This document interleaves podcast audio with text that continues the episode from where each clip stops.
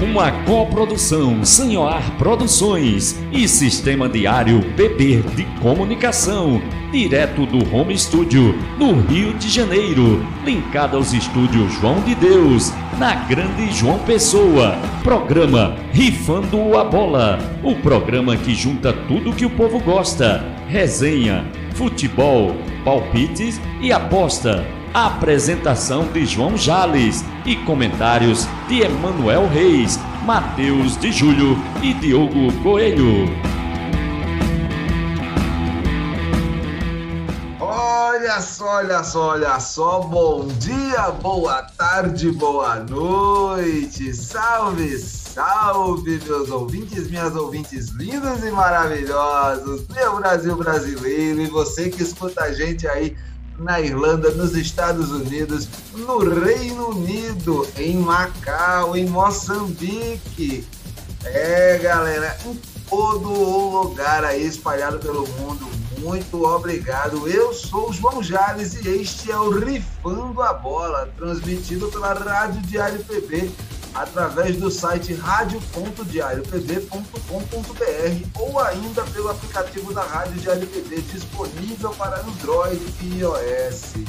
Estamos também nos agregadores de podcast de sua preferência. Pode dar uma pesquisada. Nós estamos no Rádio YouTube, no Anchor, no Spotify, no Deezer, no Google Podcasts e agora no Apple Podcasts.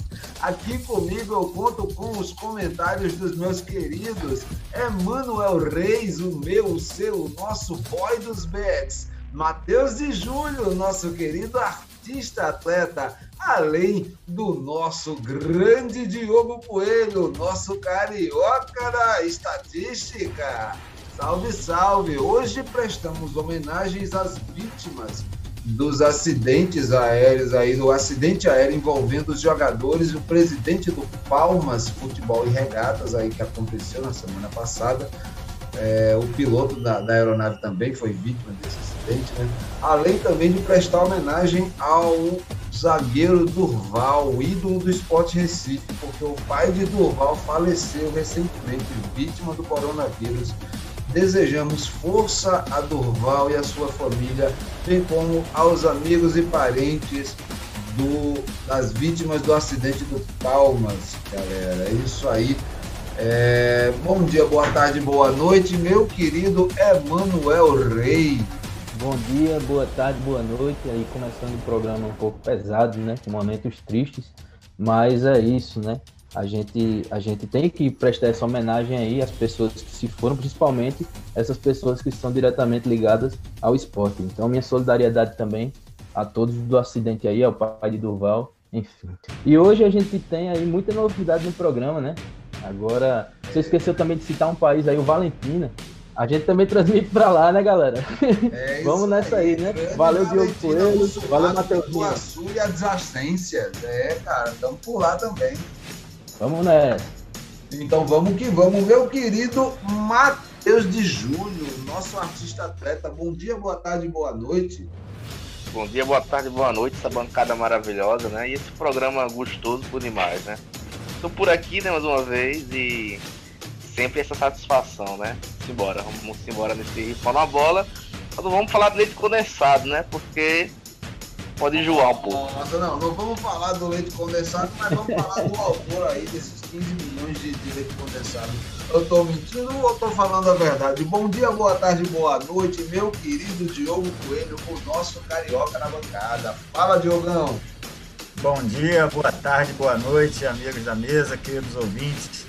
Tá falando a verdade sempre, meu amigo Jales. É um prazer estar aqui novamente, né? Infelizmente com essa notícia trágica que tivemos no domingo, né? É, quero deixar minha solidariedade também e sentimentos a, a, todos os familiares e do Durval também. E eu espero que a CBF, né, a federação, o clube, é, dê todo o apoio a essas famílias, na, principalmente na questão psicológica, né? E vamos que segue. E é isso aí, vamos que vamos. É, gente, energias positivas aí para o pessoal, força, palmas. Galera, vamos chegando então, vamos ao que interessa aqui no nosso programa, chegando para o nosso highlights vocês fizeram aí na nossa reunião de pauta uma lista recheada de detalhes muito lindos e maravilhosos. Eu vou puxar aqui, mas primeiro solta a vinhetinha, Sérgio. Highlights. É, o nosso Sérgio Ricardo, nosso soundman aí, sempre responsável pelas nossas vinhetas, efeitos e defeitos sonoros aqui no Rifando a Bola. Nos highlights de hoje a gente tem de tudo um pouco, né, gente? O Corinthians que se reabilitou aí diante da vitória sobre o Sport Recife e também a vitória do Colorado no Grenal, que colocou o Inter mais perto do título do Brasileirão. A gente tem também o Goiás que surpreendeu e derrotou o Santos com atuação discreta de Marinho Santos nesse jogo, né? E apesar da goleada no derby paulistano da rodada anterior, o Palmeiras acabou desafinando e sofreu um revés diante do Flamengo. Outro jogo interessante das rodadas anteriores da Premier League, tinham rolado aí Manchester United e Liverpool, não tinha graça, né? Mas eles jogaram pela Copa da Inglaterra e foi um jogão, ó. Os derbys levaram a melhor. Além disso, a gente tem também o Vila Nova que goleou o Remo e se aproxima do título da terceirona da Série C do Brasileirão. E aí, meu querido Emanuel Reis, eu gostaria de saber dos seus apontamentos aí sobre todos esses lances. A gente trouxe de tudo um pouco, né? Europa, Série C, é, Série A, rebaixamento, clássico Grenal. Fala, mano. É, hoje a gente tem uma doideira aqui nos highlights, né? Porque assim, é, a gente teve essa partida do Corinthians, começando pelo confronto aí do Corinthians contra o Sport, foi uma partida perfeita do Corinthians, né? Taticamente, assim, deixou a desejar o mínimo, mas não dá para exigir muito do time como ele está hoje em dia, né? É, 3 a 0 tudo bem, destaque de Gustavo Mosquito, que não quer mais ser chamado de Mosquito, tem isso também, né?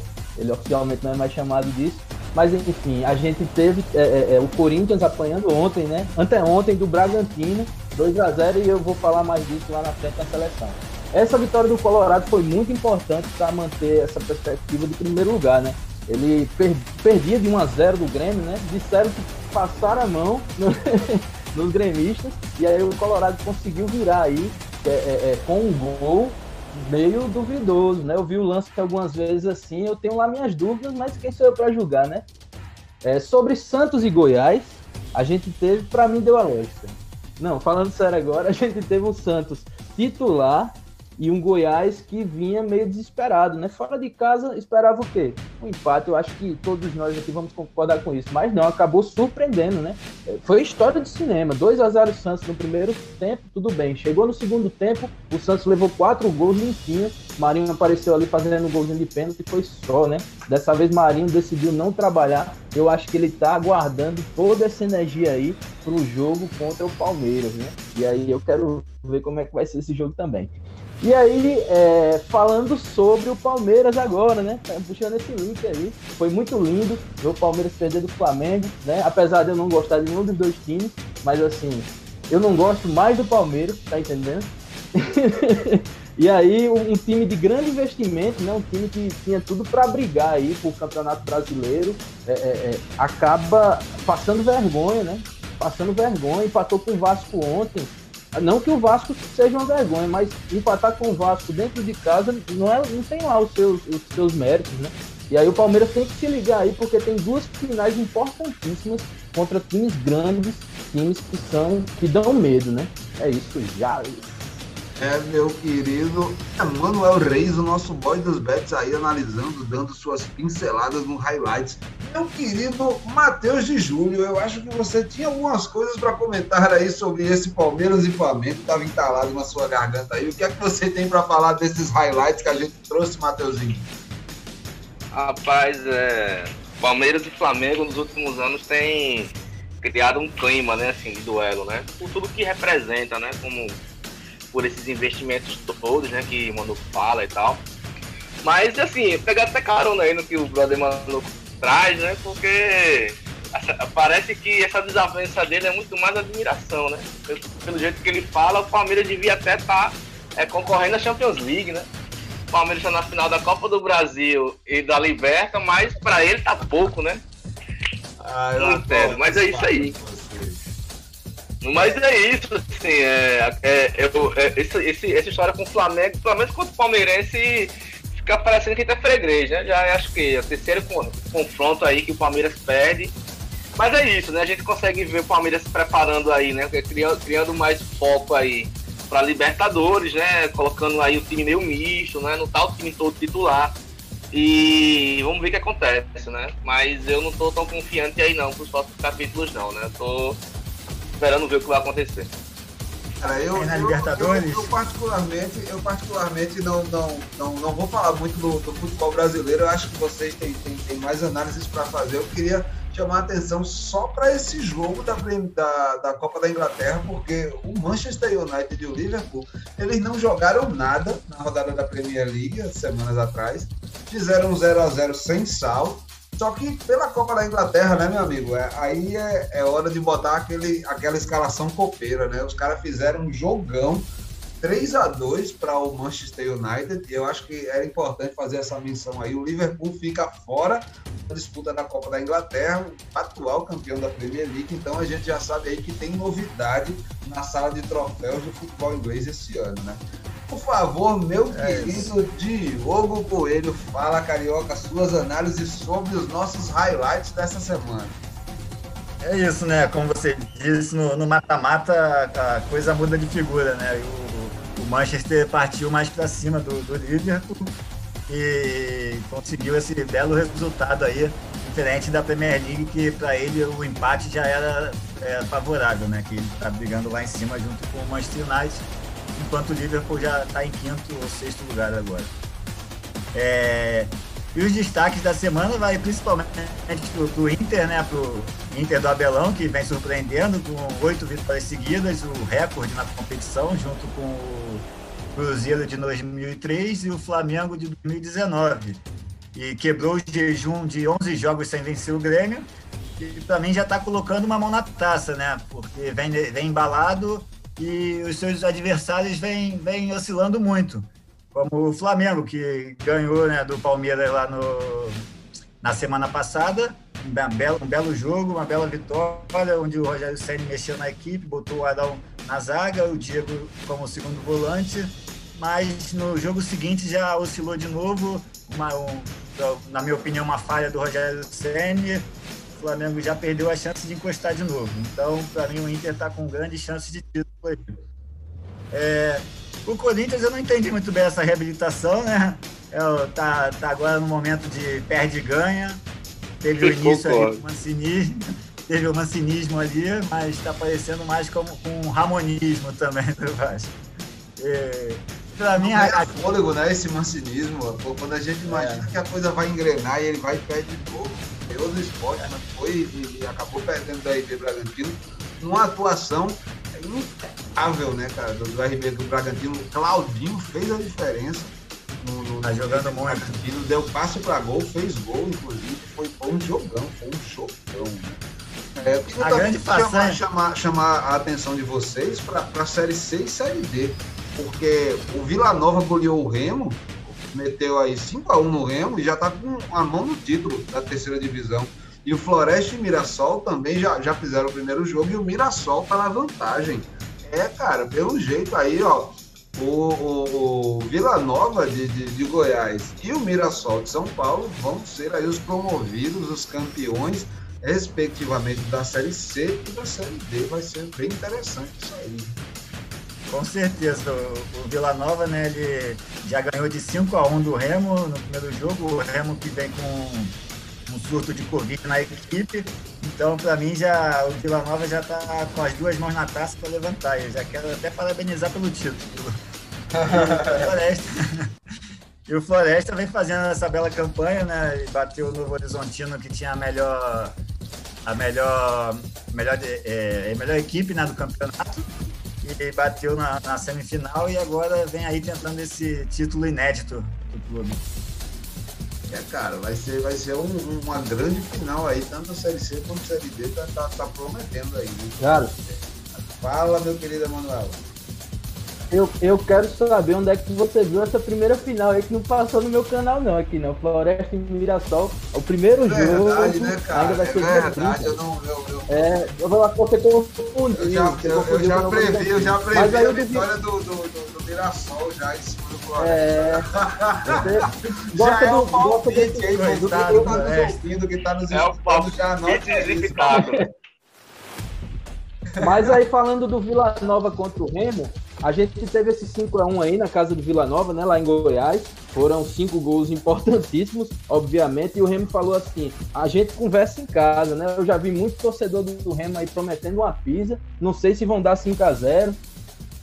É, mas é, de promessa, os torcedores do Remo estão entendendo, né? é, mas de promessa por promessa, a gente também tem aí outros destaques para chamar. Vamos de seleção da semana, galera?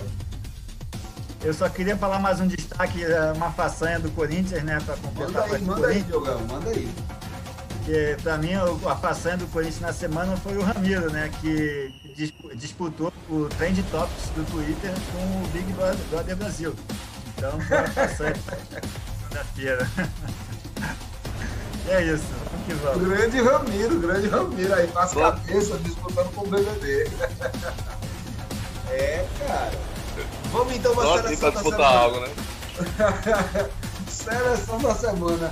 Solta a vietinha, Sergião. Seleção da semana. É, galera, seleção da semana, algo de muita malcúdia, sempre é muita discussão, briga. É, é, é, comentarista deixando de falar com comentarista o resto da semana, depois que escala essa seleção. É um negócio de louco, né? Então vamos chegando aqui com a nossa seleção dessa semana juntando o melhor que rolou nas duas últimas rodadas aí do futebol brasileiro. E a gente tem aí uma escalação bem interessante, né? Foi alvo de várias contestações, muitas ressalvas, mas a gente conseguiu fechar um, um consenso meio que forçado no seguinte. O sistema que a gente escolheu foi o 4-4-2 e a escalação da seleção da semana tem o Wilson do Curitiba no gol, Iago Pikachu do Vasco, Gustavo Henrique do Flamengo, Vitor Cuesta do Internacional e Abner do Atlético Paranaense na defesa. No meio-campo nós temos Vina do Ceará, Claudinho do RB Bragantino, Benítez do Vasco e Gustavo Mosquito do Corinthians. No ataque a gente tem Yuri Alberto do Internacional e Germancano do Vasco o destaque feminino da semana a gente deixou por conta de Ludmilla do Atlético de Madrid. E aí, esse destaque eu vou deixar para o meu querido Emanuel Reis destrinchar aí o porquê que a Ludmilla é a nossa destaque da semana, Emanuel. Então, para começar, né, a gente teve aí na Espanha, começaram as ligas, né? Do europeu, a gente vai falar aí calma é, no próximo aí, bloco. Calma aí, isso aí é mulher. Claro, eu vou falar não. Eu não vou chegar. Eu não vou chegar nisso, não. E Ludmilla, Ludmilla se tornou destaque porque entre as ligas principais, né? É, ela foi a, brasileira que marcou gol, é, é, um gol numa vitória absoluta, e a gente vai deixar isso mais pro, pro, pro, pro próximo quadro, mulherada. E aí, Ludmilla é aquela, sim, a reserva do ataque da seleção brasileira. Inclusive, lembra muito a cantora Ludmilla, e vamos falar disso também mais. É, sobre a seleção da semana, eu tenho algumas contestações para fazer. Né? E, começando pelo flamenguista Gustavo Henrique, nada contra, mas também nada a favor. Acho que Gustavo Henrique poderia facilmente dar lugar a Iago Maidana e defende Iago Maidana, o defensor do esporte. Por quê? Porque 13 partidas pelo Brasileirão Série A, 4 gols para um zagueiro, para mim é muito, tá entendendo? O cara disputou as partidas, é, todas as partidas que você assiste o esporte jogar, o Iago Maidana joga com raça, o cara sempre está presente na defesa, tem feito alguns jogos que não, não deixam muito para gente defendê-lo, mas tem feito uma maioria de jogos, né?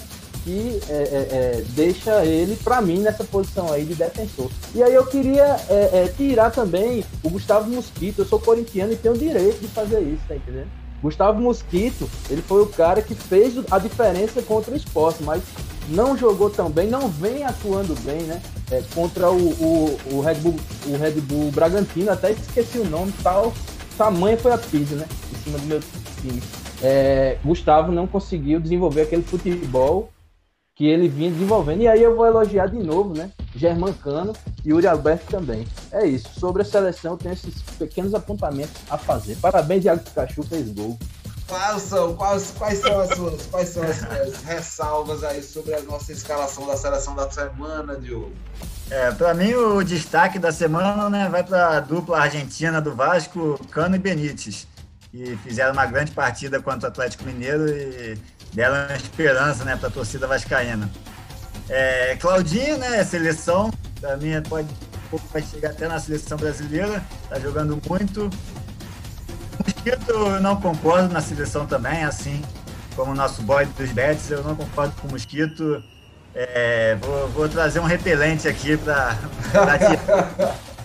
e, e, e, colocar, quem sabe, né, o Thiago Neves ou o Diego, que fez, fizeram grandes jogos no final de semana, ou então o He-Man, né, do, a gente muda o esquema tático do 3-3 e põe o He-Man no ataque. Boa, boa. Eu também acho que, que, que cabe também aí o, o He-Man, viu? O Rafael, Rafael Moura, He-Man, do Goiás também deu uma respirada pro Esmeraldino, merecia também tá, ter um lugarzinho aí. E eu, inclusive, destacaria o, o, o Mosquito também para colocar ele e mudaria o sistema. Matheus de Júlio, você tem alguma observação sobre essa seleção da semana, meu querido? Tô fechadão aí com o querido âncora Jales, né? O grande Jales Alberto Batista Jales. Mas, assim, queria, queria fazer uns adendos aos apontamentos, né? Acho que o He-Man, sim, é um cara que poderia ter sido lembrado, né? Fez aí uma atuação que talvez a melhor dele aí de muito tempo. E, rapaz, o grande figura mitológica, folclórica aqui do programa, né? O grande Thiago Neves, né? A gente sabe que ele já foi aqui o nosso João teimoso, né? Vez ou outra. Vez ou outra a gente desce a lenha mesmo no cara, né? Mas é, dá a César o que é de César, né? O cara fez talvez aí o melhor gol da rodada, o gol mais bonito aí. Eu acho que nem ele acreditou quando ele fez aquilo, hein? Eu não concordo não, não concordo não, não concordo não. Eu acho que quem fez o melhor gol da rodada foi o He-Man. Um gol de cobertura, tirou de três, foi massa. É, o Cano também? Aí, da, da, nossas discordâncias e discrepâncias. é, Benítez, Benítez também, Benítez, né? É, ben, o é, Benítez fez um golaço ontem também. O Claudinho também fez outro golaço. Então tem uns 5 gols aí, né, da, da semana, né? Pelo jeito. Se, se, se for deixar na mão dos comentaristas, vocês escalam 5 atacantes, né, galera? É, mas tem uns 5 gols aí, de, o melhor da semana, 5 gols aí. É, galera, então Top vamos five. finalizar esse primeiro bloco do Rifando a Bola e daqui a pouquinho a gente volta aí com muita notícia. A gente tem aí um segundo bloco com Mulherada Futebol Clube, com é, fofoca de gandula e ainda o nosso Futipédia. Não sai daí que a gente volta já já. Valeu! É nóis!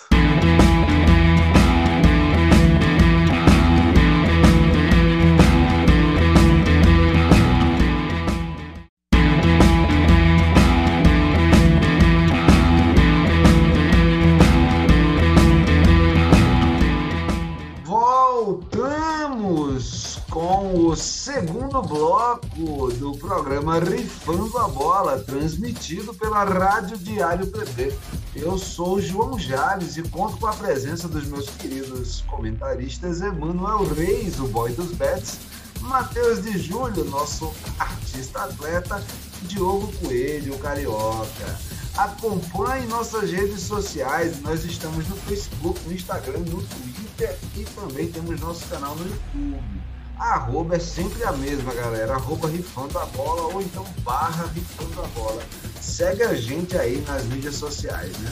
Vamos chegando agora para o nosso quadro Mulherada Futebol Clube, trazendo as notícias do futebol feminino. Solta a vinhetinha, Serjão. Mulherada Futebol Clube. É, galera, agora no Mulherada eu passo a bola para os meus queridos Emanuel Reis, Matheus de Júlio e Diogo Coelho para começarem a pincelar e comentar. A gente trouxe aqui algumas notícias bem interessantes, né? O Atlético de Madrid venceu o Sevilha por 3 a 0, uma atuação brilhante da brasileira Ludmilla, inclusive ela foi eleita o nosso destaque feminino na semana, ou não é, Manuel Gates?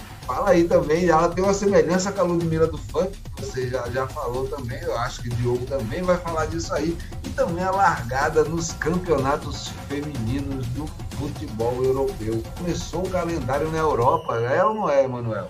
É, eu acho que ele tem um problema aí com o microfone dele. Então, vou, vou começar mas... falando aqui na, dessa vitória do, do Atlético de Madrid com, com o Sevilha onde foi uma vitória sul-americana né, do Atlético de Madrid, porque tivemos três gols, uma da Deia, que é venezuelana, uma da Leice, que é colombiana, e outro da Ludmilla, que é brasileira. Então foi uma venezuelana, uma colombiana e uma brasileira fazendo os três gols do Atlético de Madrid, que ganhou esse. Tipo, foi para a segunda colocação do, do campeonato, empatado com o Real Madrid, e com 31 pontos, e um jogo a menos.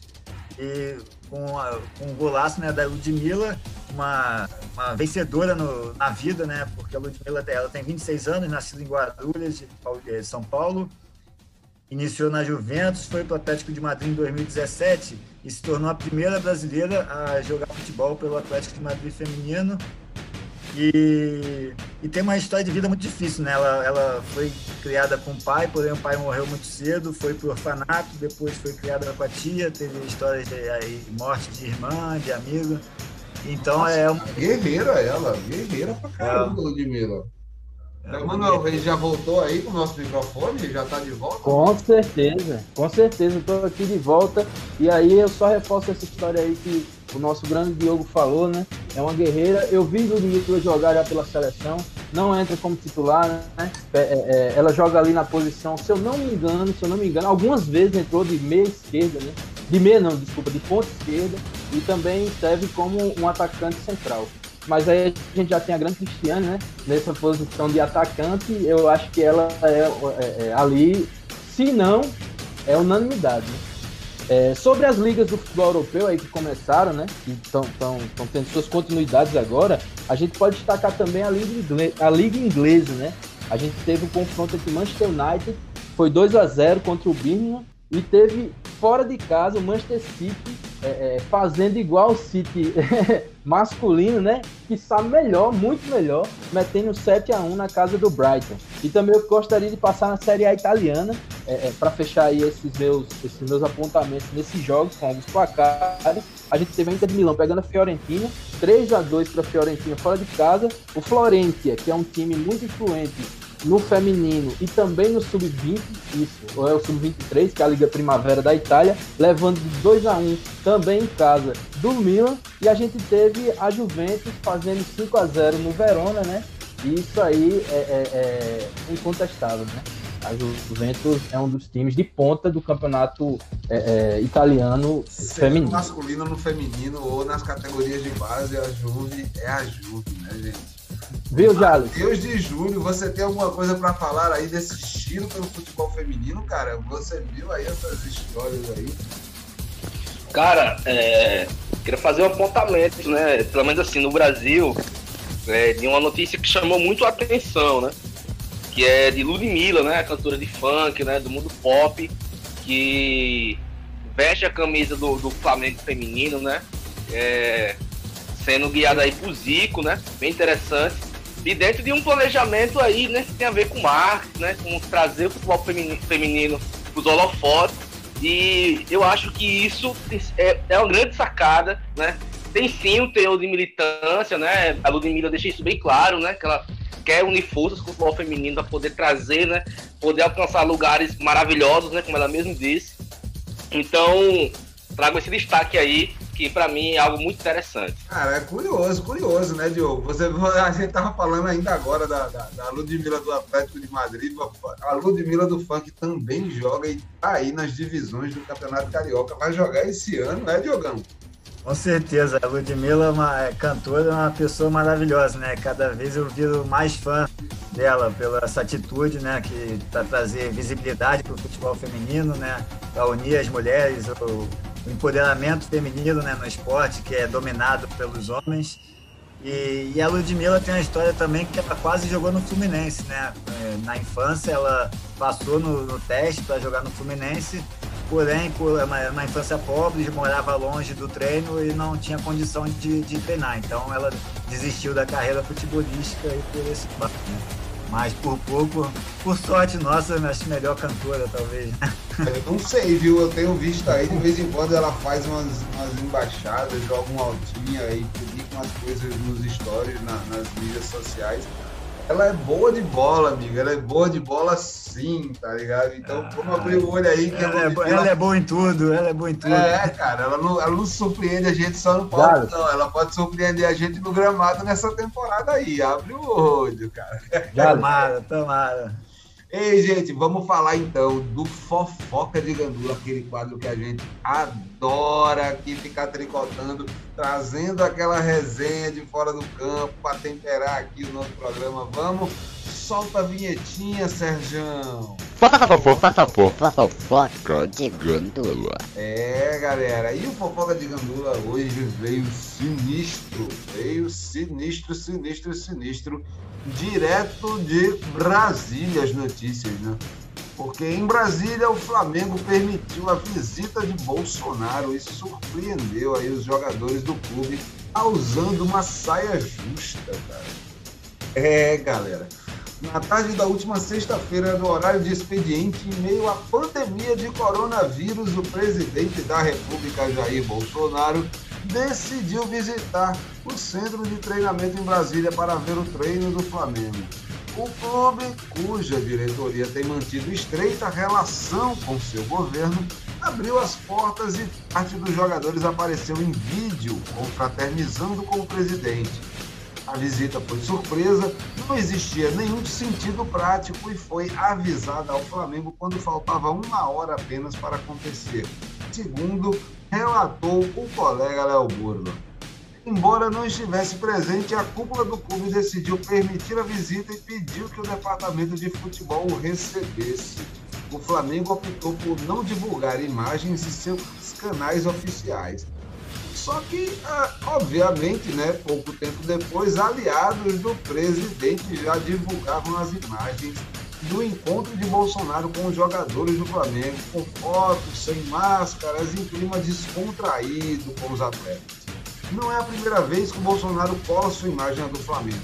Ele costuma usar a camisa, costuma fazer reuniões e até editou uma medida provisória em um diálogo direto e influência do clube. Já fez isso com outros clubes também, vale lembrar como por exemplo o Palmeiras, mas recentemente fez a mesma coisa com o Santos na Vila Belmiro. Não tem nada de espontâneo, é uma espécie de estratégia para mantê-lo conectado ao povo que assiste futebol. Com a sua popularidade despencando, o presidente usa da estratégia populista tentar se reconectar com a população. No entanto, os gestos e atitudes que ligam Bolsonaro ao Flamengo não parecem trazer nada de bom ao time da Gávea. E a minha bancada, o que é que vocês acham disso? Uma palavra, Diogo Coelho, o flamenguista deste problema. É, Jales, para mim isso aí foi um assédio moral que o Flamengo sofreu, né? né nesse, nessa sexta-feira aí. Foi mais um assédio desse cidadão que ocupa a nossa presidência, né? É, como você mesmo disse aí na matéria, ele avisou uma hora antes da, da, da chegada, né?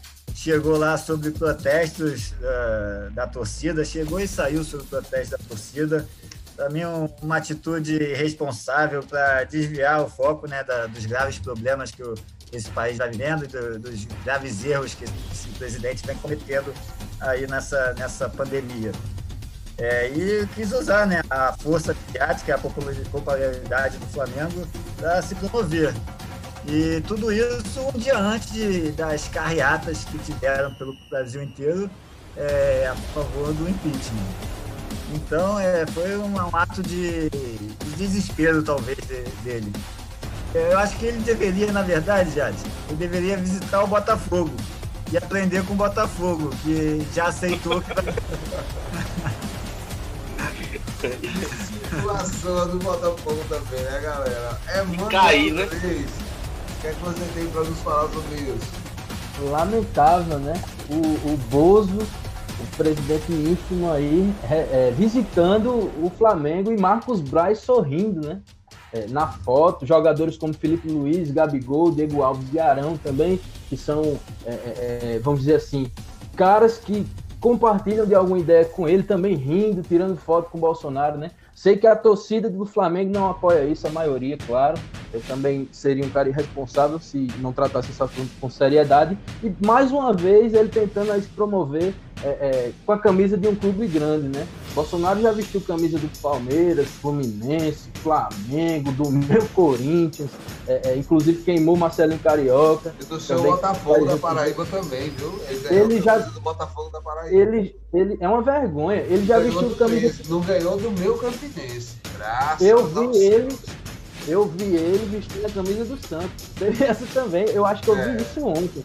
E aí fica um clima muito pesado, né? Porque assim, é, o cara avisou, foi de surpresa, de certa forma, um aviso de surpresa. Não teve. Aí fazendo uma defesa do Flamengo, né? Enquanto torcida, principalmente, e torcida histórica. Foi de surpresa, né? É, não deu pra, pra. Todo mundo ficou naquele meio sorrisinho, né? Aquela coisa mais. É, é, é, é como é que eu posso dizer? Uma coisa mais, caramba, não sem vou fazer graça. Né? Exatamente, sem graça, não vou fazer uma desfeita, enfim. Pra mim, prejuízo pro Flamengo, infelizmente, aí nessa questão, viu? É triste, é uma situação muito complicada realmente. Matheus de Júlio, o que você acha? Você que, você que é palmeirense também já foi assediado aí por, por Bolsonaro, já teve seu clube assediado por ele. Tem inclusive um dos ícones, né? É, é, do, do, do, dos esportistas bolsonaristas, que é o Felipe Melo. O que, é que você tem para comentar sobre, sobre essa, essa ação aí do, do, Bolsonaro com o Flamengo durante a semana, aproveitando aí que o Flamengo jogou em Brasília? Com o seu Palmeiras. Pois é, querido Jales. É... Eu concordo aí com, com os amigos da banca. É...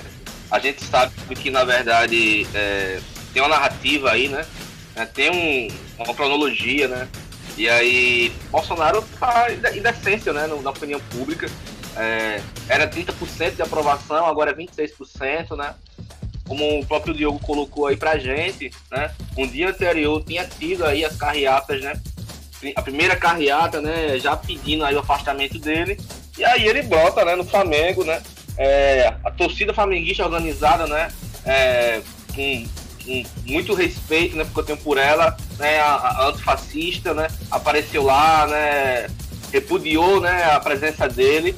E aí o que a gente tem é isso, é isso que a gente é, acabou de conversar aqui, né, um monte de foto, um sorriso amarelo, né, obviamente tem um jogador ou outro ali que dá para perceber que os caras simpatizam, mas que o clima geral era de mal-estar, né?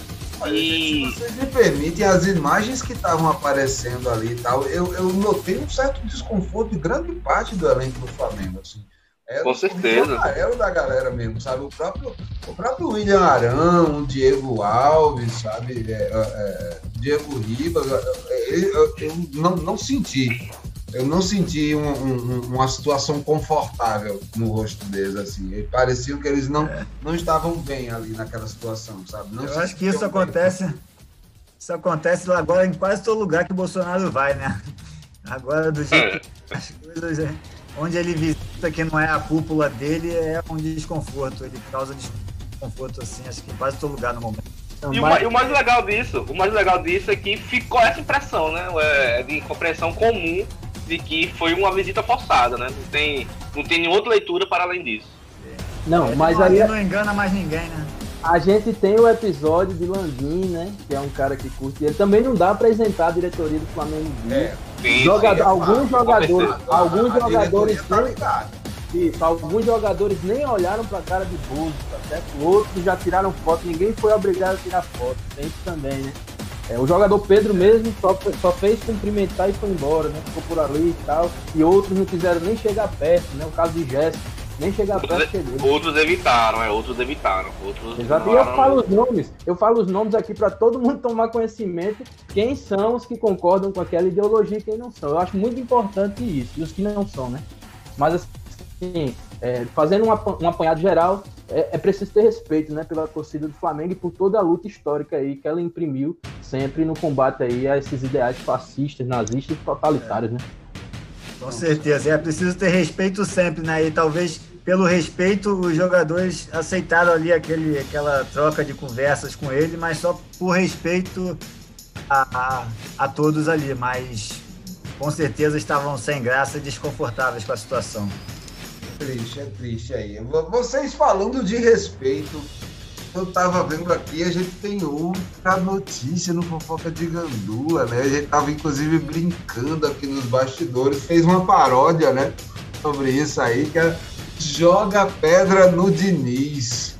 é, galera. Ônibus do São Paulo é apedrejado por torcedores.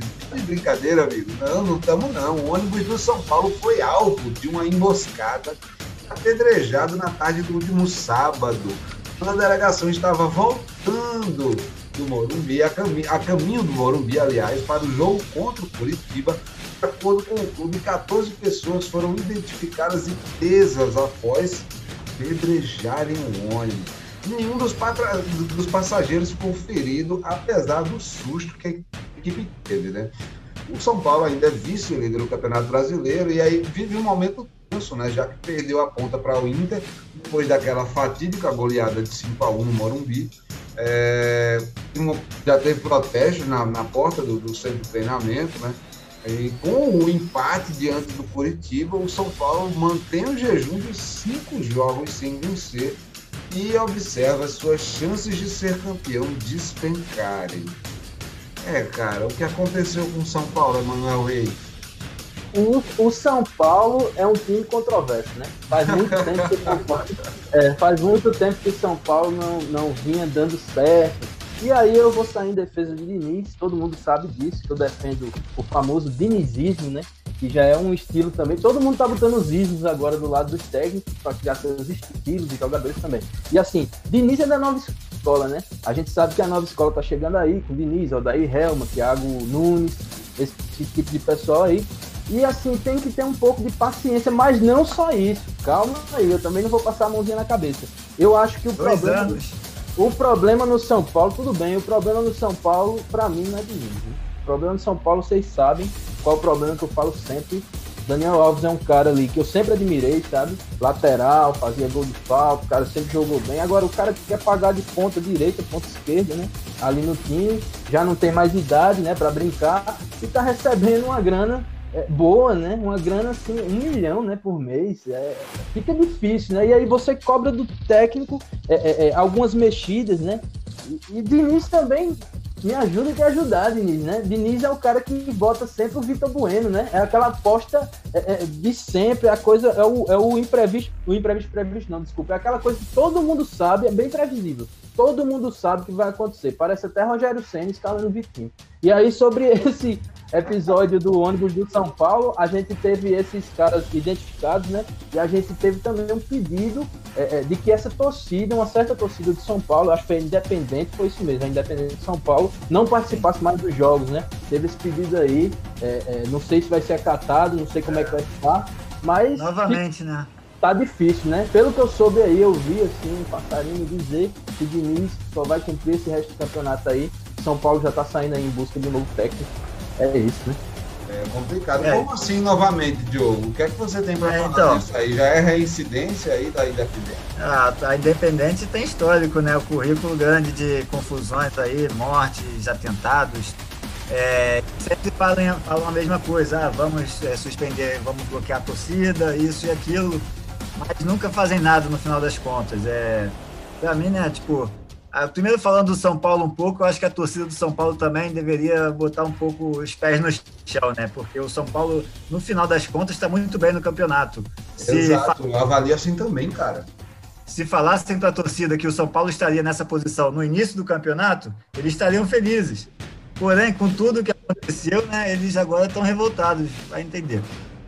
Mas Mas para mim, né, esse, isso aí são, são criminosos, né, que fizeram esse, esse atentado aí, são criminosos travestidos de torcedor e, e que vem atuando já há tempos, desde os anos 90, né, com, com o início a, da violência na sociedade em geral mesmo, né, começou esse, nos anos 90 também uma violência maior nos estádios, tendo aquele, aquele fato trágico lá de, da Copinha de 1995, onde São Paulo e Palmeiras faziam a final, né? E a torcida da Independente, junto com a torcida da Mancha Verde, invadiram o gramado e fizeram uma batalha campal lá entre, entre eles. Ah, com... Cara, essa cena aí, é, ela é, É, é e, clássica, né? é, e tem, com, com um saldo de mais de é, mais de 100 feridos, né, com uma pessoa morta e apenas uma pessoa presa. Então já, a gente já vê né, que é um, um problema social que vivemos, né, que, na minha opinião, a gente é falta, só será resolvido né, tipo, com políticas sociais de qualidade, né, que proporcione mais educação e qualidade de vida para que essas pessoas tenham uma boa base social e familiar, né, com mais oportunidades para que possam realizar sonhos e não escolha a violência e o ódio como uma- um meio de vida. Verdade. É, é- é- e isso também é, é- ligado diretamente à construção social, né, cara? A, a- a- todo o contexto que, que envolve a sociedade. É, a questão das torcidas organizadas e esses atos de violência, eles realmente, assim, é muito complicado isso. Matheus de Júlio, o que é que você tem para falar sobre esse episódio aí de São Paulo? É, pega um gancho aí, né, do Diogo, esse recorte dele muito importante, inclusive, né? A gente sabe que é, a juventude acaba, né, é, usando, né, a a- as torcidas, né, como válvula de escape diante das frustrações da sociedade, né? E aí, Diogo foi muito preciso e que bom aí, esse, esse adendo dele. Mas assim, voltando pro, pra Diniz, né, e pro São Paulo, a gente sabe que se for olhar, né, como vocês mesmos colocaram aí, é, o São Paulo hoje tá aqui tá na tabela é uma surpresa, né? Assim, olhando o campeonato do início, né? Ninguém esperava isso. A gente sabe também que de início tá até aqui é muito por consequência, né? Dos estádios vazios, né? A gente sabe que já teve atos, né? Ah, a Pedido, torcida né? teria, teria comido ele vivo se, se a torcida tivesse ido a campo aí, se não tivesse pandemia. Com certeza. E a gente sabe que esse, esse momento de estádio vazio é o que acaba reverberando da permanência dele até agora, né? É, também tem Daniel Alves também, né? Muitas vezes fazendo um discurso, né? Sobre a permanência dele. A gente sabe que Diniz, tratando de realidade de técnicos brasileiros, são um dos melhores nomes, né? Um dos melhores apostas. Então, assim, eu também vejo com muito cuidado essa crise no São Paulo, né? Porque é, chegaram, no, chegaram numa posição, né? E no- no lugar que tá, ganharam, em certo momento também, uma gordura na tabela e perderam, né? Mas tudo isso que a gente está tendo aqui, né, essa discussão do São Paulo, essa crise, na verdade, é, é, um- é lucro. Porque é, não se esperava que o São Paulo chegasse até aí, né? Mas a gente- eu entendo também que toda essa ansiedade e essa crise que a gente está discutindo aqui tem a ver com essa última década sem títulos, né? São Paulo tá com sede de títulos, né? São Paulo é grande, né? Isso, São Paulo. É. Então. É um pouco de ansiedade, né? É isso. O último título que o São Paulo ganhou, aí desistiu Thiago Calçado. Nossa senhora. É, cara, complicado aí a vida do São Paulo. Complicadíssima. Mas, gente, vamos, vamos trazer então, você que soltou essa aí agora, vamos, vamos trazer mais informações, curiosidade com aquele nosso quadro que vocês amam. O meu, seu, nosso Futipédia. Solta a vinhetinha, Sergião. Futepédia. É, galera, e o Futipédia desta semana a gente traz aí a história de Santos e Palmeiras Maracanã. É, cara. Os dois finalistas dessa edição da Taça Libertadores possuem suas próprias histórias na competição continental, né? Além disso, as duas se encontram na final desta edição num confronto recheado de histórias e fatos curiosos. O que é que a gente tem para falar aí desse confronto de Verdão e Peixe no Maraca, pessoal? Eu queria começar aí com meu amigo Diogo Coelho, ele que já é um, nativo do Maracanã, já é um frequentador assíduo. É a segunda casa. Conta pra gente aí, o que é que tem aí essa relação de Santos, Palmeiras e Maraca? É, primeiro é um confronto histórico, né, do, do Santos e do Palmeiras. Os, os dois títulos ganharam seu primeiro, os dois times ganharam seu primeiro mundial no Maracanã, né? É, primeiro eu queria começar contando um pouco da história do, do início do Maracanã para chegar a esses títulos. É, o Maracanã, né, começou a ser pensado a partir da Segunda Guerra Mundial, quando a Europa estava devastada pela guerra e o Brasil se candidatou, uma candidatura única, né, para sediar a Copa de 1950. E então o Maracanã começou a ser idealizado pelo jornalista Mário Filho, né, pernambucano, irmão de Nelson Rodrigues, é, foi o grande idealizador, né, o primeiro amor do Maracanã, digamos assim. E daí o Maracanã, em 1950, foi inaugurado com o nome de Estádio Municipal do Derby, por estar em cima do. Foi, foi construído em cima do antigo clube do Derby. E, e, então depois mudou de nome para o jornalista Mário Filho após o falecimento do jornalista. É, e o Maracanã já abriu gigante, né? Abriu como o maior estádio do mundo no, e teve seu primeiro jogo a seleção carioca contra a seleção paulista, sendo o primeiro gol marcado pelo Didi, o famoso Didi, campeão Nossa, grande Didi. 58. Exatamente, ele mesmo. Campeão de 58 e de 62, inventor da folha seca, grande jogador do Brasil. É, porém, quem ganhou né, o jogo foi a seleção paulista. E aí já começa a bela história dos paulistas na, no Maracanã. Né? Ganharam o primeiro jogo de 3 a 1 da seleção carioca. E um mês depois, né, o Maracanã teve seu grande ato, né, seu primeiro grande ato, que foi a final da, da Copa de 50, o famoso Maracanazo, né? Que que foi, que foi histórico, né? Primeiro pelo número de torcedores, foi até hoje é o recorde de, de público no estádio no mundo, com 199.854 pessoas. E também foi, foi pô, o maior público e também a maior tragédia, né?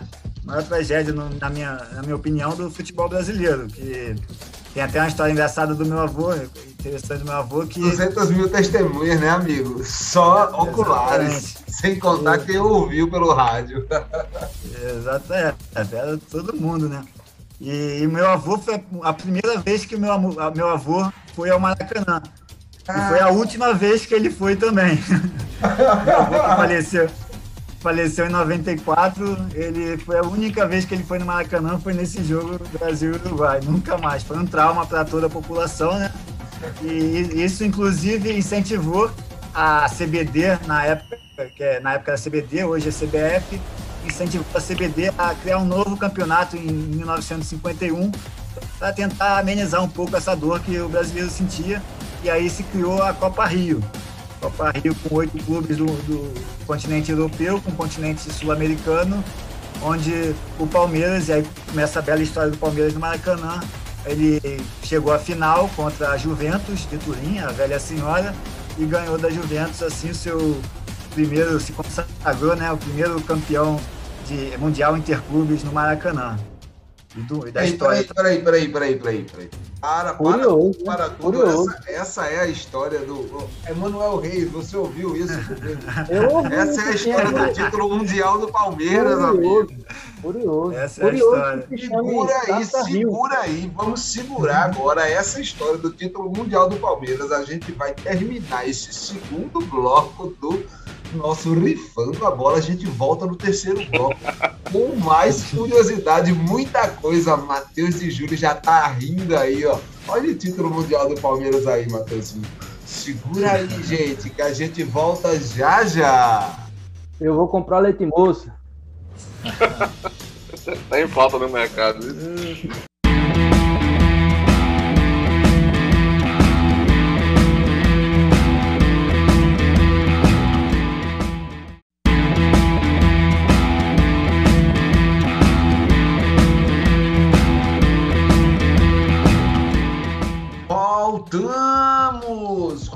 nosso terceiro bloco do Rifando a Bola. Eu sou o João Jales e conto aqui com Matheus de Júlio, Emanuel Reis e Diogo Coelho. Nós que somos transmitidos pela Rádio Diário PB.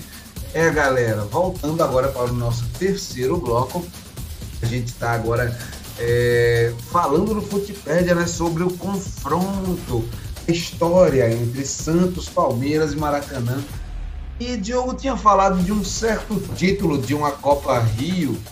É, é, como é essa história aí, Diogo, desse título da Copa Rio? Explica pra gente aí direitinho, que eu acho que Emanuel tinha uma coisa para falar também sobre isso. Né? Não, é, foi, foi isso. A Copa Rio, né, criada pela CBD, teve o Palmeiras como grande campeão e foi um título que foi comemorado né, por não só por palmeirense, mas por todo brasileiro na época, que estava com aquele sentimento de tristeza pela perda da Copa do Mundo. E outro fato interessante que eu gostaria de falar também é do apelido do Maracanã. Eu acabei passando que o Maracanã é, é o estádio jornalista Mário Filho, né? Mas desde que nasceu tem esse apelido de Maracanã devido às aves Maracanã-Guaçu, que frequentam a região do estádio ali já há muito tempo. E aí também deram o nome do rio Maracanã, que beira a margem do estádio, que deságua na Baía de Guanabara é uma espécie de, de, de, papagaio, né? Semelhante ao papagaio, parecido, Sim. né? O Maracanã, né? E aí já, já fica a comparação para os nossos ouvintes.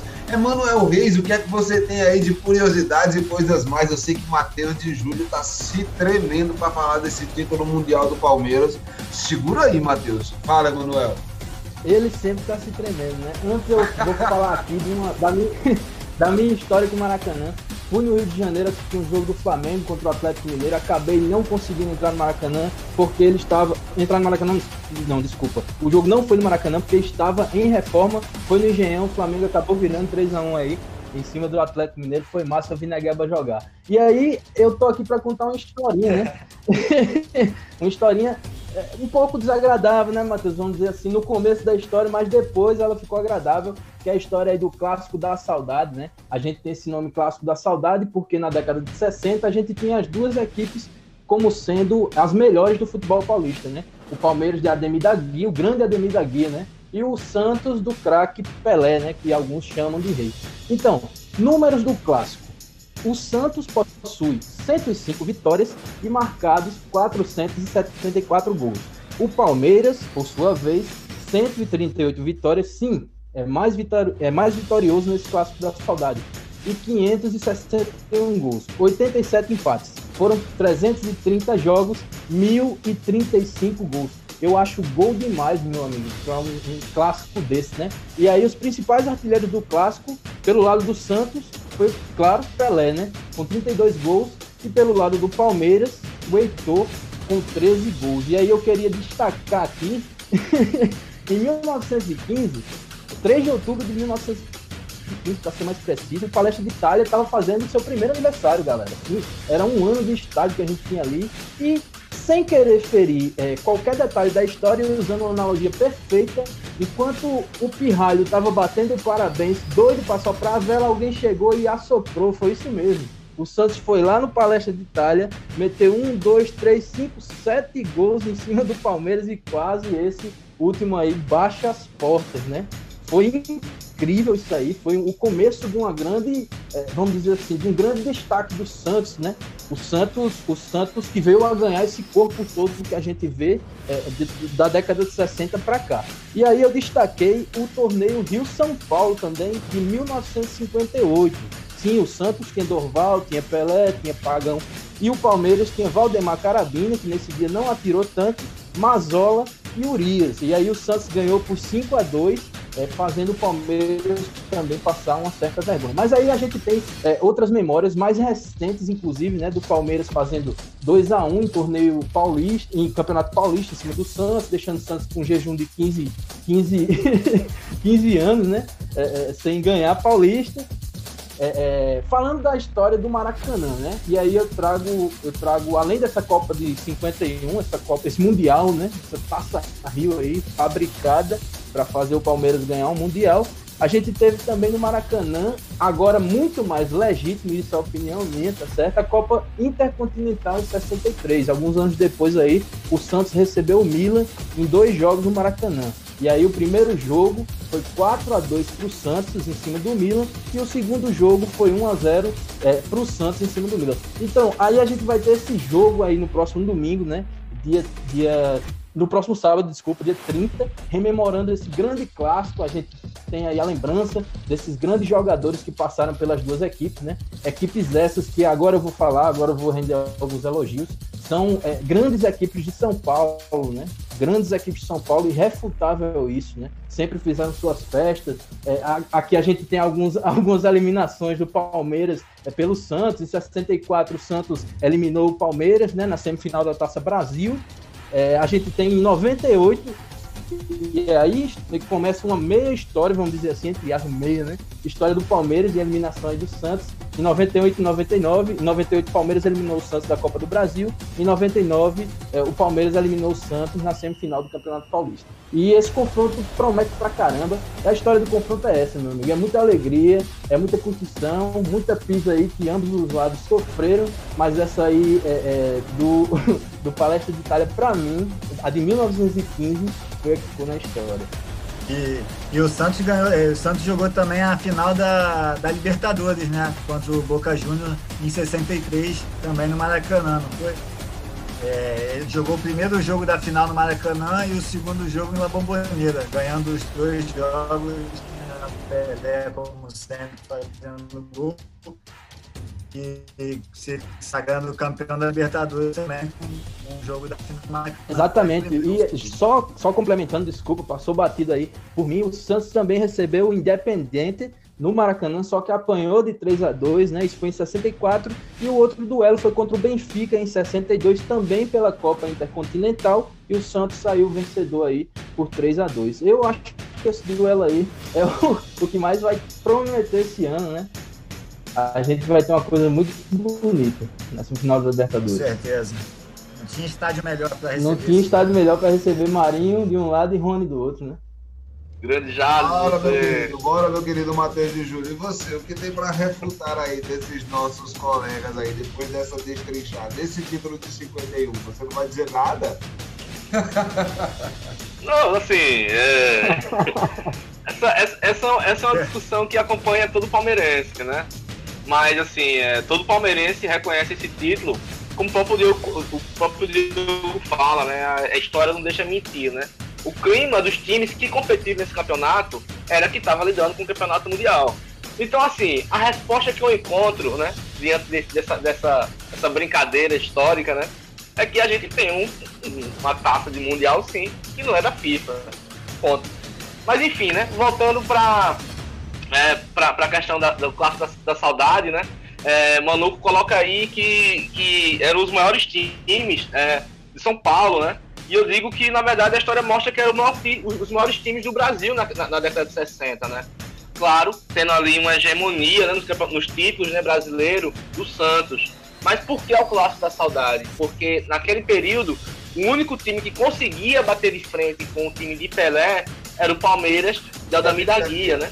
Justamente. Então a gente vai ter o quê? Santos, é, o Palmeiras levando em 60, Santos 61, 62, 63, 64, 65. E aí, é, enfim, depois o Palmeiras vem em 67. E aí, enfim, né, esse período é o período em que é, o único time que conseguia segurar o, o, o, time, de, o time de Pelé, o Santos clássico, era o Palmeiras de da Guia. E Por isso permitam, é o clássico da saudade. Me permitam um adendo aí, a maior pisa foi por, pelo, por parte do Palmeiras, esqueci essa informação, não foi proposital. foi no dia 11 de dezembro de 1932, tá certo? Foi no Palestra de Itália, aí se recuperando da pisa de 1915. Tiveram outras, claro, houve outras, né, no caso. E aí foi 8 a 0 do Palmeiras em cima do Santos. É, cara, vocês trouxeram aí vários. Esse é um pode, a gente... de curiosidade. Tem um 8x1 também pelo, em cima do Corinthians, né? É, é, Mas assim, essa pô, história é. é do Santos e Palmeiras. Olha, ah, tá bom. Não, já estão querendo escavacar outra coisa aí. Vocês estão querendo cavar outra Exato. cova. Não Os é essa. estão começando a ficar muito clubista aí, né? As coisas estão começando clubismo, clubista. É, gente, então, ó. É, gente, é, é uma característica do Fala Bola, né? É, cara, é isso aí, galera. Palpites furados e clubismo exacerbado. Nós vemos aqui no Rio da Bola. Você que ainda não baixou o aplicativo da Rádio Diário PB, faça um download do aplicativo no seu smartphone, porque o aplicativo da Rádio Diário PB está disponível para iOS e Android nas suas respectivas stores. Agora é a hora do quadro do nosso boy dos bets, Emanuel Reis. Se liga na dica. E aí, Emanuel Reis, o que é que você preparou pra gente? Solta a vinhetinha, Sérgio. Se liga na dica. E aí, mano, o que é que você manda? E aí, meus amigos, o que é que eu mando agora no Se Liga na Dica? Que a gente vai ter um Se Liga na Dica quase que eu me enrolo. Especial, tá certo? Eu coloquei aqui, trouxe alguns jogos que eu achei importante, principalmente na rodada do sábado. Vamos começar aí com o Mönchengladbach sendo recebido pelo Union Berlim. E aí o nosso mercado hoje de aposta vai ser o mercado de resultado, tá certo? E aí o Mönchengladbach é um time que está mais preparado, né? Um time que conta com o Marcos Thuram e aí eu acredito na vitória do Mönchengladbach em cima do Union Berlim. A gente vai para a La Liga e a gente tem um confronto do Real Madrid com o Levante incontestável, né? O Real Madrid em casa brigando pra, pelas primeiras posições do campeonato espanhol, a La Liga, e aí eu acredito também no Real Madrid. A gente vai para a Série A italiana, temos quem? O Bolonha recebendo o Milan, né? O Milan do Zlatan Ibrahimovic que protagonizou um episódio é, muito desonesto, depois eu falar disso. E aí o Milan tem a preferência, né, nesse confronto também, é uma das grandes equipes lá da Itália.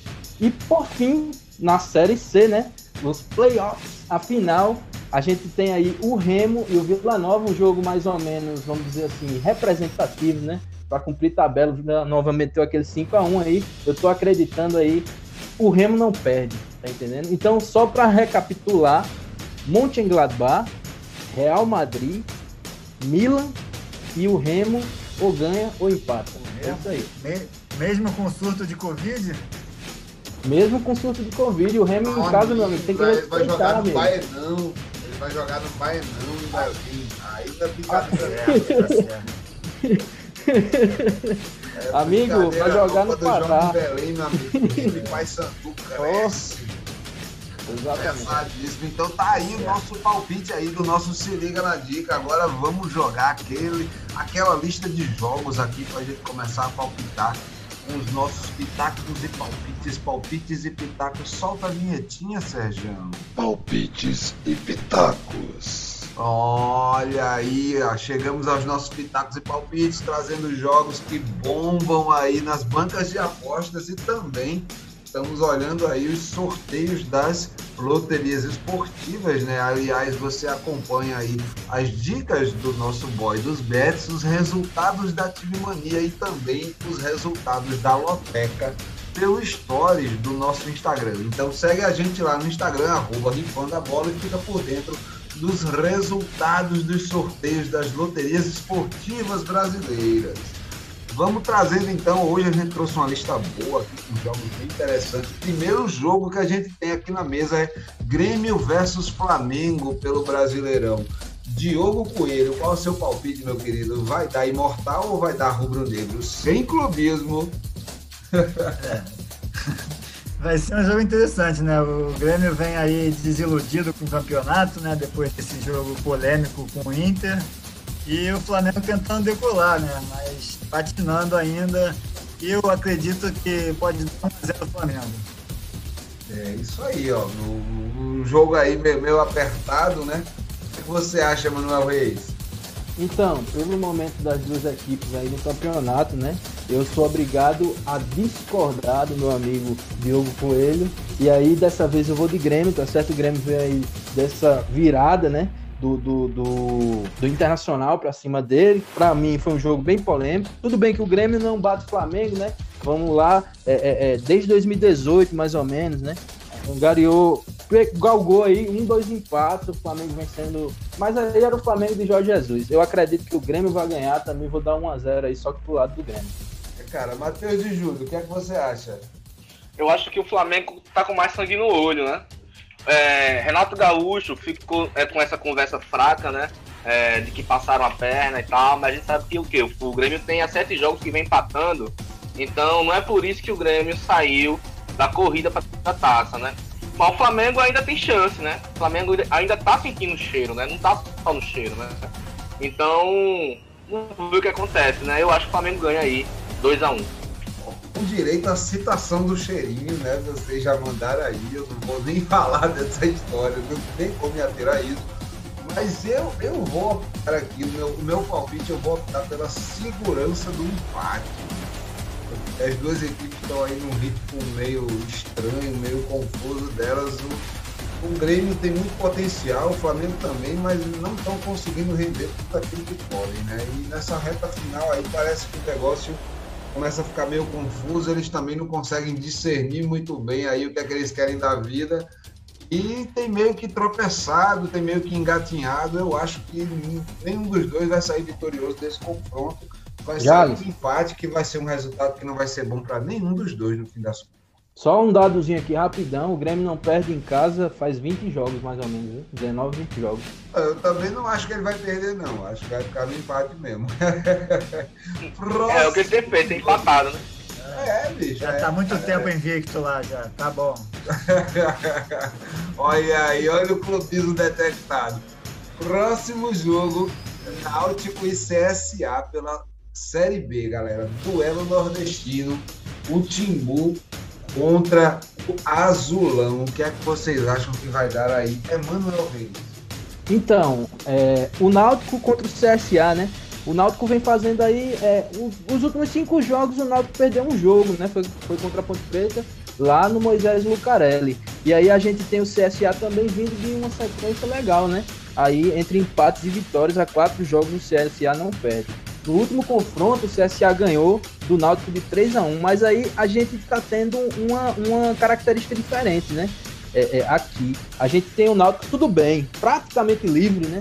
Se não livre de ser rebaixado, e o CSA querendo pegar ali aquela quarta posição ali do Juventude, né? Tá uma briga direta. Eu acredito no CSA por essa força aí de querer chegar à Série A.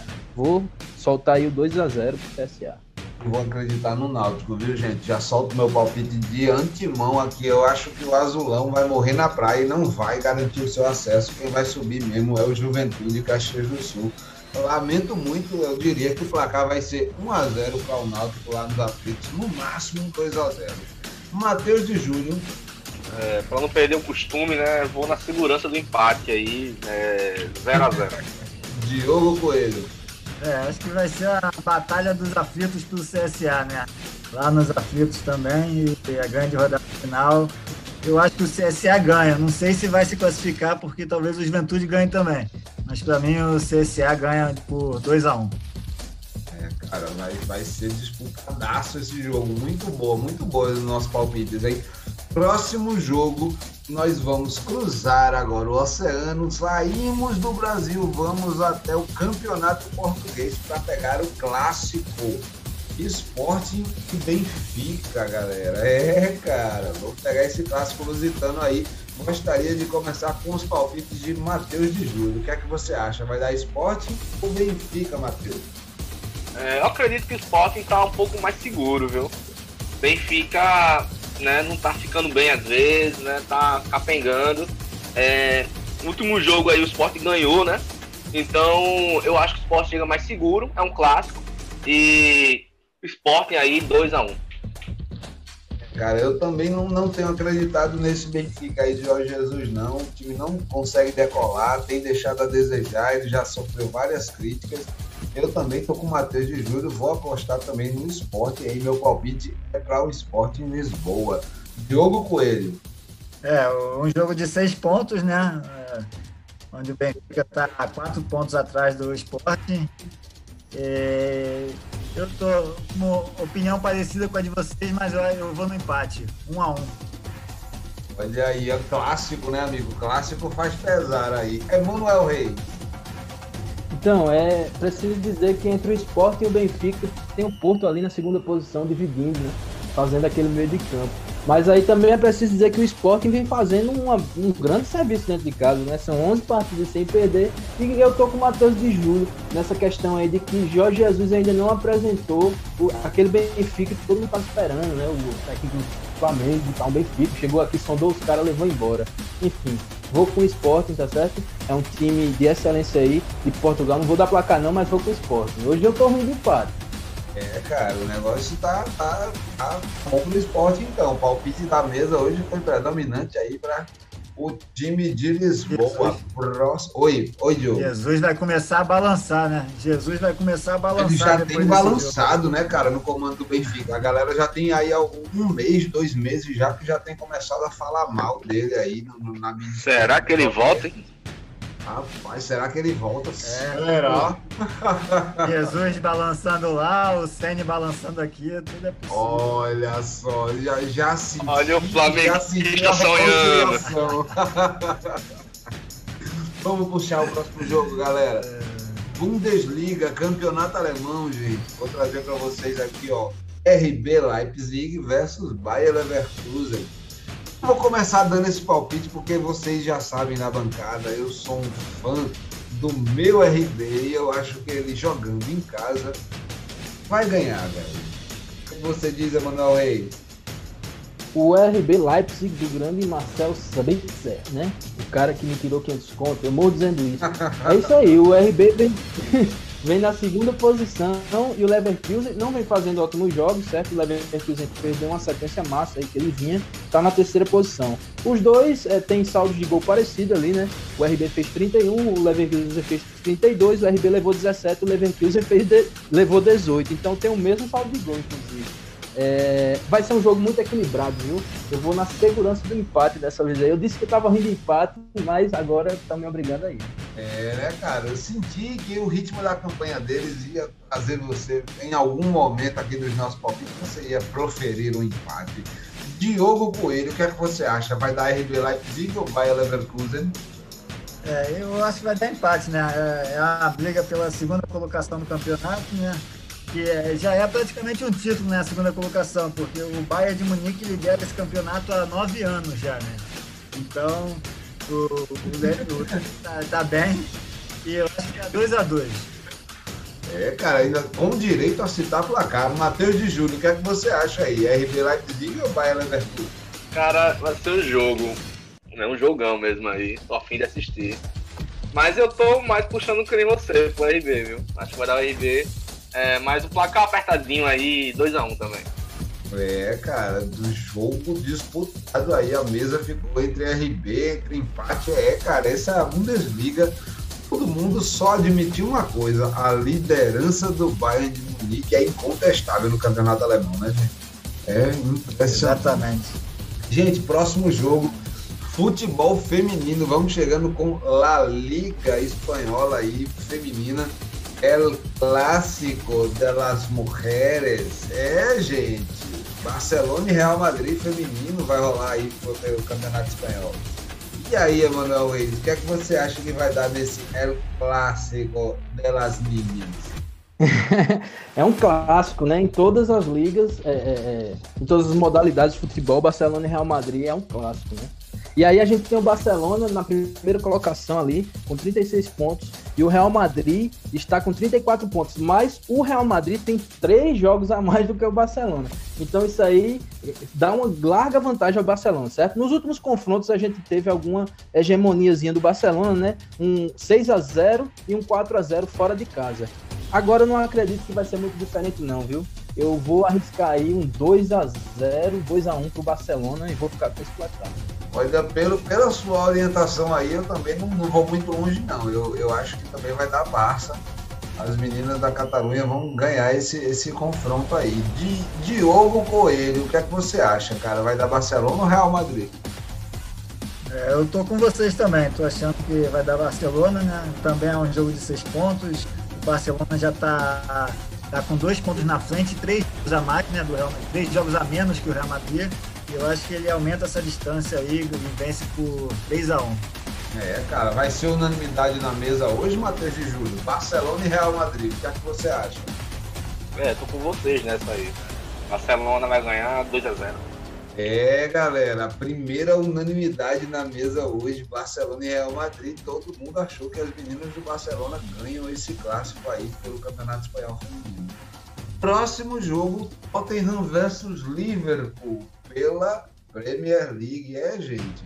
Temos aí um clássico aí, dois times do Big Six se enfrentando, Tottenham versus Liverpool. E aí, Emanuel Reis, o que, é que você acha? E aí que eu acho que são dois times que estão assim em lugares da tabela que não nos pertence, né? O Liverpool tá ali em quinto lugar, deveria estar tá em primeiro, né? Isso aí todo mundo sabe. E o Tottenham tá em sexto lugar. Tudo bem, o Tottenham vem numa campanha é, é, que agora tá sendo promissora, né? Há cinco jogos o Tottenham não perde. Tem há mais de cinco jogos, mais de cinco jogos, sete jogos mais ou menos. E o Liverpool vem de duas derrotas consecutivas, né? Mas aí tem toda aquela tradição, toda aquela memória, né? Toda aquela história. E a última vez o Liverpool ganhou do Tottenham de 2 a 1 um, é, é, só que foi na sua casa, né? O, último jogo fora de casa, o Liverpool também ganhou do Tottenham por 1x0. E por isso que eu vou com o Liverpool. Não vou dar placar não, porque eu não tô tão seguro. Mas eu vou com o Liverpool. Eu também vou com você, eu vou de Liverpool. E a, apesar de jogar em Londres, eu, eu acho que os Reds vão, vão sair de lá vitoriosos também. Aí vou, vou de Liverpool e também não vou citar placar não. Matheus de Júlio. Jales, eu gosto do Tottenham, cara. Gosto do Sam pra caramba, né? O asiático ali. Eu gosto também do som. Ganhando, ganhando seu espaço ali na Premier League, a gente sabe que é um campeonato competido mesmo, né?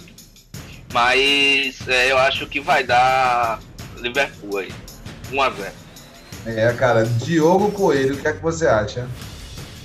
É, eu concordo com o Emanuel, né, quando ele diz que a gente imaginava esse clássico sendo disputado ali nas primeiras posições, né? Porém, estão ali disputando a quinta colocação. É, o Liverpool não vem numa fase boa, então eu tô achando que vai dar Tottenham. 2x1. Um. Olha aí, galera, dividimos a mesa nesse clássico. Aí sim.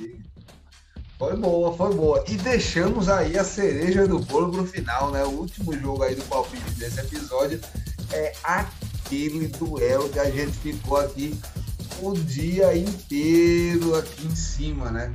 Santos e Palmeiras pela Libertadores. Agora eu quero ouvir placares, amigos. Emanuel Reis. Com certeza você quer ouvir placares e com certeza você terá placares. É vai ser um jogão, né? Final de Libertadores, jogo único, Maracanã, aquele clima todo, eu vou assistir, todo mundo aqui também vai, todo mundo que escuta a gente também. E aí eu vou deixar, vai ser jogo, não vou comentar, né? Confronto, não vou comentar outros confrontos, esse tipo de coisa, porque pra mim vai ser um jogo único. Né? É uma final de Libertadores, vamos atentar isso. O Brasil tá na final da Libertadores, né? Vai sair um brasileiro daí. E aí eu tô apostando com meu coração no nosso grande Mário Sérgio, não é isso? Marinho, né? É o cara que vai ser o cara do jogo, na minha opinião aí. Eu vou dar um 3 a 2 pro Santos aí, viu? Aquele placar clássico, né? Aquele que você passa se arrastando, mas o Santos vai chegar aí para disputar o Mundial. 3 a 2 dois gols do Marinho. Dois Rapaz, gols do Marinho. Olha, parece até, parece até telepatia, mas eu tava pensando o mesmo placar. 3 a 2 para o Santos com direito a gol de Marinho do título, mas eu ainda digo mais: o Palmeiras tem gol de William Bigode e tem gol de, de Gabriel Menino. Matheus de Júlio. Dá até frio na barriga, viu? Olha só. Bate um gelo, bate um gelo. Mas é. É um jogo que eu tenho muito medo. Não vou mentir. Eu, o Palmeiras, né, é, no, é, nesses últimos anos, mostra que é um time que tem muita dificuldade de virar jogo, né? É um time que faz o primeiro gol, consegue desenvolver segura, mas se o Palmeiras leva o primeiro gol, é um time que a autoestima, a segurança mental cai muito. É uma característica do time palmeirense. Por isso eu tenho receio. Mas eu acredito que esse jogo vai para os pênaltis e o Palmeiras leva. Ah, então você acha que é empate no tempo normal? Eu tô nessa dúvida também. Olha aí, Diogo, fale mais sobre o seu palpite. Eu tô na dúvida. Ou, ou empata esse jogo e o Palmeiras leva nos pênaltis, ou o Santos ganha por 2 a 1 quem sabe o 3 a 2 né? Eu tô nessa, né, nesse, em cima do muro aqui sem saber o que, que vai dar. Ou o Palmeiras leva nos pênaltis, ou o Santos ganha no, por 2 a 1 3 a 2 Não sei, eu não sei. Vai ser um jogo, um jogo histórico. Muito bom, muito bom, muito bom. É, é essa a indefinição a qualidade que os dois clubes apresentaram ao longo da competição faz a gente criar essa dúvida do, diante dessa, dessa decisão. Ô, Jales, mas eu acredito que se o Palmeiras abre placar, eu penso que desce o caminhão, eu acho. Se o Palmeiras abrir o placar. Eu, eu também acho. Quem fizer o primeiro gol, assim, vai, vai ganhar uma vantagem mental ali dentro do campo. Importantíssima, assim. Vai, vai, vai, vai ser um obstáculo a mais aquele time que sofreu o primeiro gol tentar reverter essa situação. Será que sai gol de Soteldo? Ei, eu acho que sai. Eu acho que só Teldinho tem que fazer dele, rapaz. Um metro e meio ali, ó. Que anda ali no meio da área, como quem não quer nada, pegando a bola. Ele disse. Ele disse que a inspiração dele para jogar futebol foi Messi. Ele disse que Messi é pequeno. Ele disse assim: se Messi é pequeno, tá meio forte. É sério, eu tô falando sério mesmo. Tá rindo de entrevista do cara falando isso. Só pra deixar registrado. Tem a humildade de Messi e as manhas de Romário, cara. É, é impressionante Soteldo. Eu gosto muito do estilo de Soteldo jogar. Pra deixar registrado, eu acho que Rafael Veiga ia fazer diferença pro Palmeiras, hein? É isso. Olha, boa, Acabou boa, bem lembrado. O Rafael Veiga fez jogos muito bons aí nas últimas rodadas do Brasileirão. Ele tem tudo para render aí nessa final mesmo de Libertadores, Matheus. Bem lembrado. É, gente, eu acho que de especulações estamos tão, tão bem, né? Vamos chegando aí ao fim de mais um episódio do nosso Rifando a Bola. Se quiser mandar recado, interagir com a gente, pode fazer pelo Facebook do Diário TV facebook.com.br portal Diário TV ou pelo Facebook ou Instagram a gente aqui do Rifando a Bola. Segue a gente por lá, arroba Rifando a Bola. Gostaria de agradecer a presença dos meus queridos colegas de bancada, Emanuel Reis, Matheus de Júlio e Diogo Coelho. Galera, muito feliz por compartilhar aqui os comentários com vocês neste programa. Suas considerações finais, Diogo Coelho.